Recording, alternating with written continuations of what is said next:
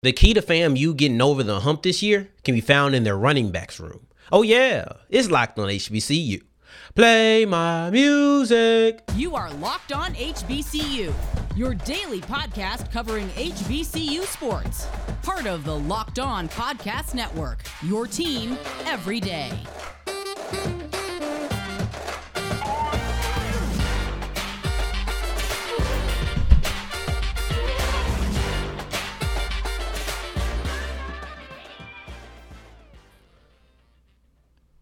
What's going on, family? Welcome back to another episode of the Locked on HBCU podcast, your number one daily one stop shop for everything HBCU athletics, Monday through Friday, part of the Locked On Podcast Network, your team every day. And I, of course, am Darian Gray, aka the Mouth of the South, Texas Southern alum and former TSU Herald Sports editor. Thank you for going on this journey with me, making Locked on HBCU your first listen of the day, every day. And remember, just because the mic cuts off does not mean that the journey is over. Just means it's time to follow me on Twitter at South Exclusives, which you can find right here at the bottom of the screen. But if you don't see it, that's because you're on the audio side of things. And I thank you for that too. Just don't forget the S on the end of South Exclusives. Now, we're going to wrap up today's episode talking about sitting out spring games. How should we feel about players choosing, or more so, teams choosing not to play some players in the spring game? In the spring portal period has opened up. We've seen teams add in transfer talent after the spring games. To me, this is the most interesting period of the of the transfer portal. But before we get into any of those things, I know exactly why you're here. You want to hear about FAMU. You want to hear about the fact that FAMU SWAC championship stakes are completely tied to the running game in my opinion. I do not believe that with a running game like they had last season, the Rattlers can win the SWAC. That is my personal belief. Now, for the 2 years that they've been in the Southwestern Athletic Conference, the Rattlers have been the second best team. They've been really good. They've been a really good team. They've been the second best team, and they haven't been in a SWAC championship because they share a division with the first best team. So obviously, the thing that they need to do is get over that Jackson State hurdle. That's clear cut. You have to be the best team. You have to have the best record. And part of that is going to be in your first game, getting over this Jackson State hurdle, something that you have not done in the last two seasons. Of course. But beyond that, to just style of play, what is going to be necessary, whether it's to beat Jackson State or to beat everybody else, is the running game. And I'll tell you what, I don't think a team runs the table. I don't think we have an undefeated team in the SWAC this year. And for storyline purposes, I think it'd be really interesting if FAMU comes out and beats Jackson State week one, because I know what all of the chatter is going to be, including me.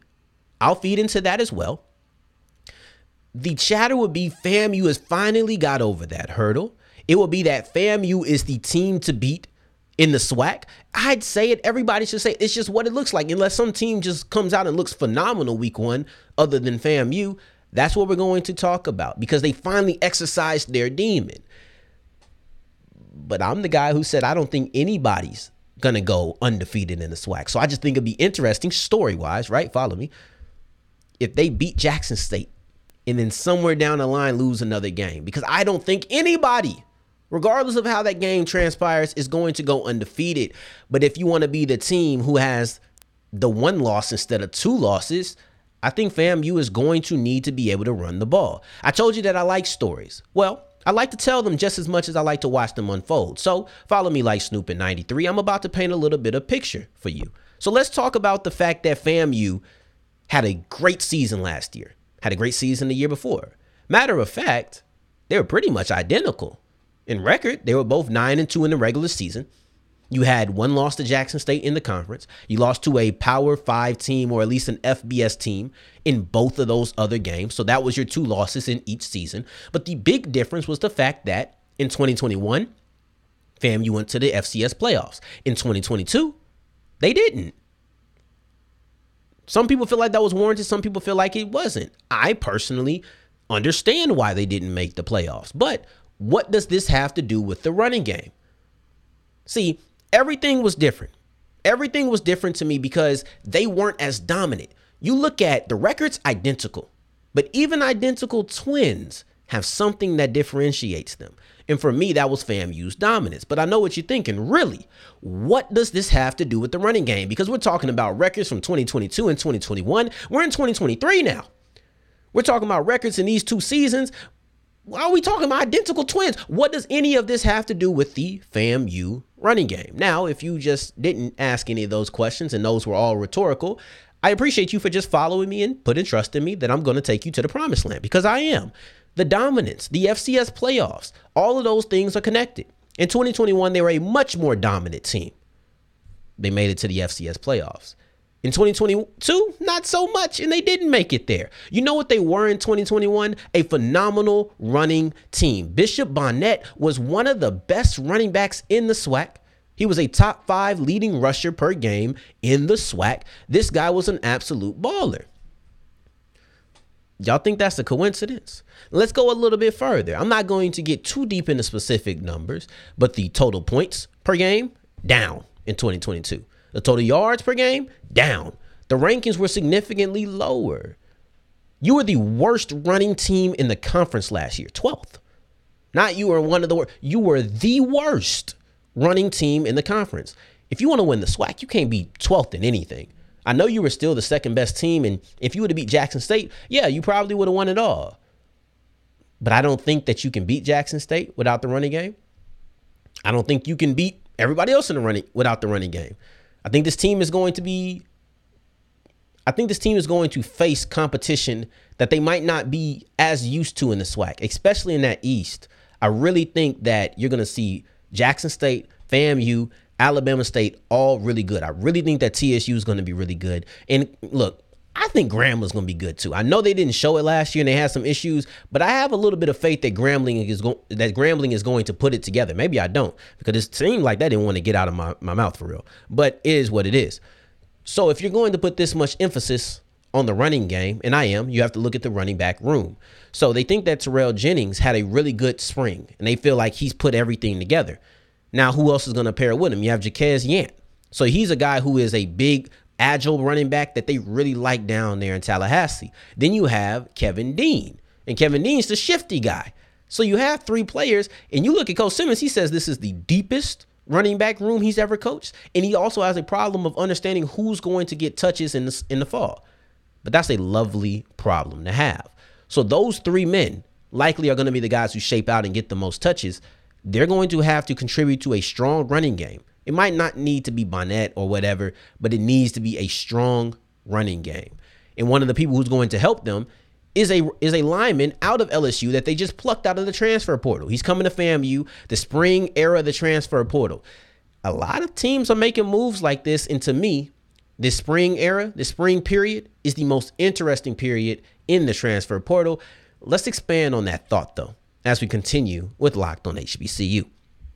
Before we get into that, today's episode is brought to you by FanDuel. And FanDuel is the official sports book of the Locked On Podcast Network. The great basketball games just continue rolling. I am absolutely in love with this Kings versus Warriors series. I'm not so in love with the A Town stomp and the jump and all of that, but hey, it added to the intrigue of the game and it gave me some great things to see on Twitter the following day. So shout out to Draymond for that. Let's put a bid down on what you think how long do you think Draymond's going to last in the next game before getting a technical foul? I don't know if that's on FanDuel, but they have everything on FanDuel.com. So go to FanDuel.com slash locked on. Bet on the Warriors series, the Cavs series, who just evened it up one to one. You can put some money down on the Hawks and Celtics. You can put money down on the Grizzlies and Lakers. What can the Grizzlies do without Ja Morant? You have the NHL playoffs where the Dallas Stars are down 1 0 to the Minnesota Wild. You have all of these things, and they're all present on fanduel.com slash locked on. Go to fanduel.com slash locked on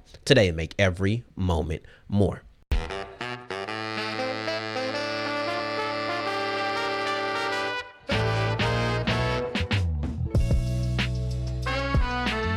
And as we continue rolling on today's episode of Locked on HBCU, I appreciate you for making us your first listen of the day every day. Now, this final transfer portal period for me, the spring period of the transfer portal, it's the most interesting to me. See, I went through a couple of adjectives on how I wanted to describe it. At first, it was the best, then it was the most entertaining.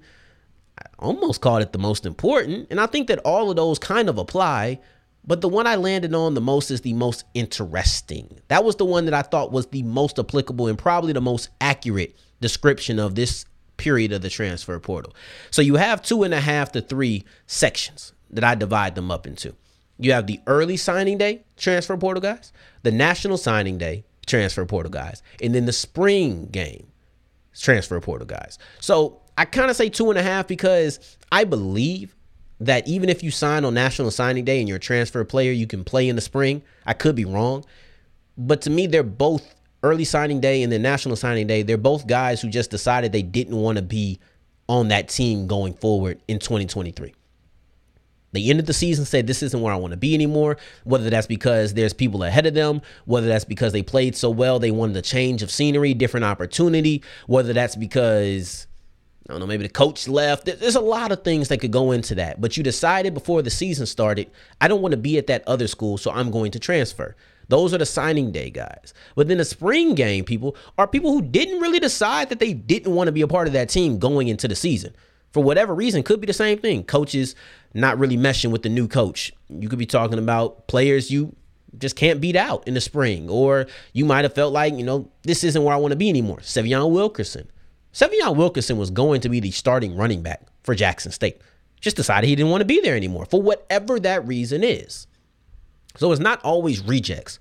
I think a lot of times we look at transfer portals and we think it's a reject. Oh, unless they go into like some power five school, we look at transfer portal kids as if, oh, you couldn't cut it wherever you are. So now you're coming over here. That's not always the case. And I think that Wilkerson is a great example of that not being the case. But for me, why do I think it's the most interesting? From a fan perspective, it's fun, it's entertaining, especially if you liked your spring game. It's kind of like LeBron when he was in there making an album with 2 Chainz and introduced Tity Boi to the actual concept of a deluxe, right?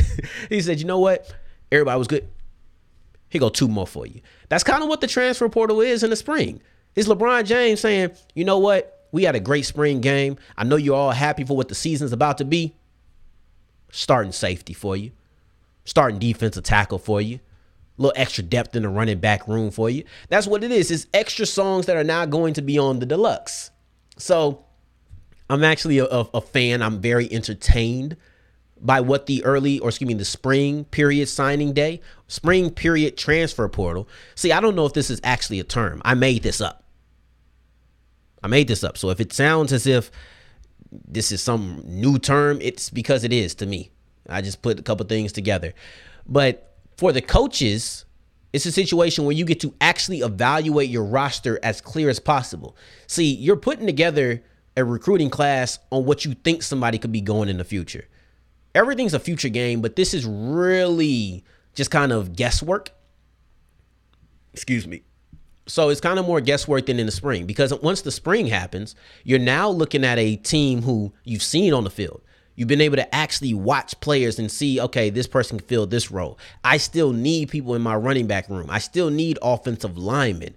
Those are things that you can now see. So now you can hammer home and hit the transfer portal with a little bit more focus and a little bit more information. The same kind of goes for the players. The information, the clarity, that trickles down from the from the coaches. The things they know when they're going to recruit you, they know that that cornerback two ain't no good. And sometimes you think a wide receiver might elevate, right? So you're looking at a player who was your wide receiver two last year, and you're thinking, okay, this this year he's going to be a wide receiver one. Then you get into the spring, nah, he's a wide receiver two. You need to go get you a wide receiver one. So you hit the transfer portal and you get a guy from LSU who's coming down. That's a pretty good move because you feel like that guy can be your wide receiver one. It's filling a hole that you have now evaluated in your team and you know it possesses. It's a little bit, it's, it's basically the same principle because you're still trying to fill out the roster. The only difference is you've actually seen the roster in action a little bit more. So overall, it's great. It's clarity for everybody. Fans, you get a little fun. Coaches, you have clarity to fill holes. And then the players, you have more clarity to know what you're walking into. So you know when that running back room is, is weak. You just do. So that's why I like this or find this to be the most interesting transfer portal period of the three. And going forward, talking about some spring games, a couple of players sat out. And I'll tell you what, I'm not overly opposed to it. I actually think it makes a lot of sense depending on that situation. Let's dive into the situations and the players who who sat out as we continue with Locked on HBCU.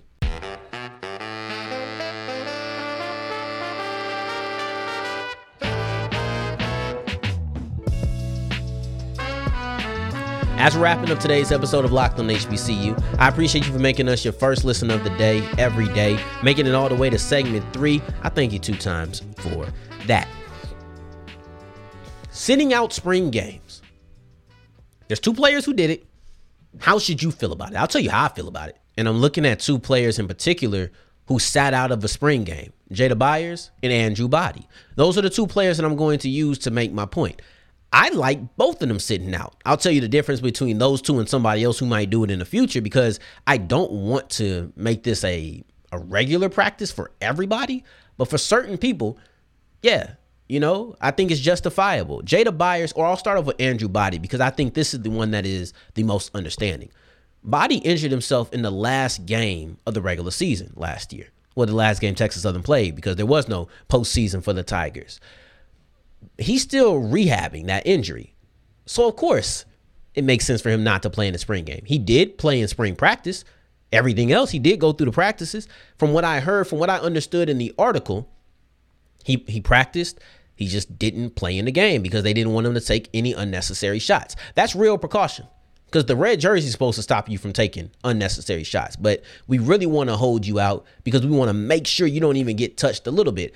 I think everybody can understand a quarterback who was still rehabbing choosing not to play in the spring game. Now, what he was doing is being on the sideline. What he was doing was standing on the sideline coaching his other teammates. So you're still mentally engaged. You're still getting all the installs and things of that nature. So it's mental reps. He wasn't just kicking in the stands with the family. So everybody can understand that. But Jada Byers, Jada Byers is one that I'm not sure everybody can understand because Byers was on load management. Byers isn't hurt. I like the load management. Byers plays running back, and he got over 300 touches last year. There's players or there's quarterbacks who don't throw the ball over 300 yards in a, 300 times in a season. You talking about kickoffs, receptions, punt returns, rushing, of course. Yeah, 284 rushing attempts. And he plays running back, guys. He plays running back, a position that you're going to get banged around a lot. They said, you know what? You've told the rock enough in the fall. We know what you are. We know everything that you have. Let's just go ahead and sit you down.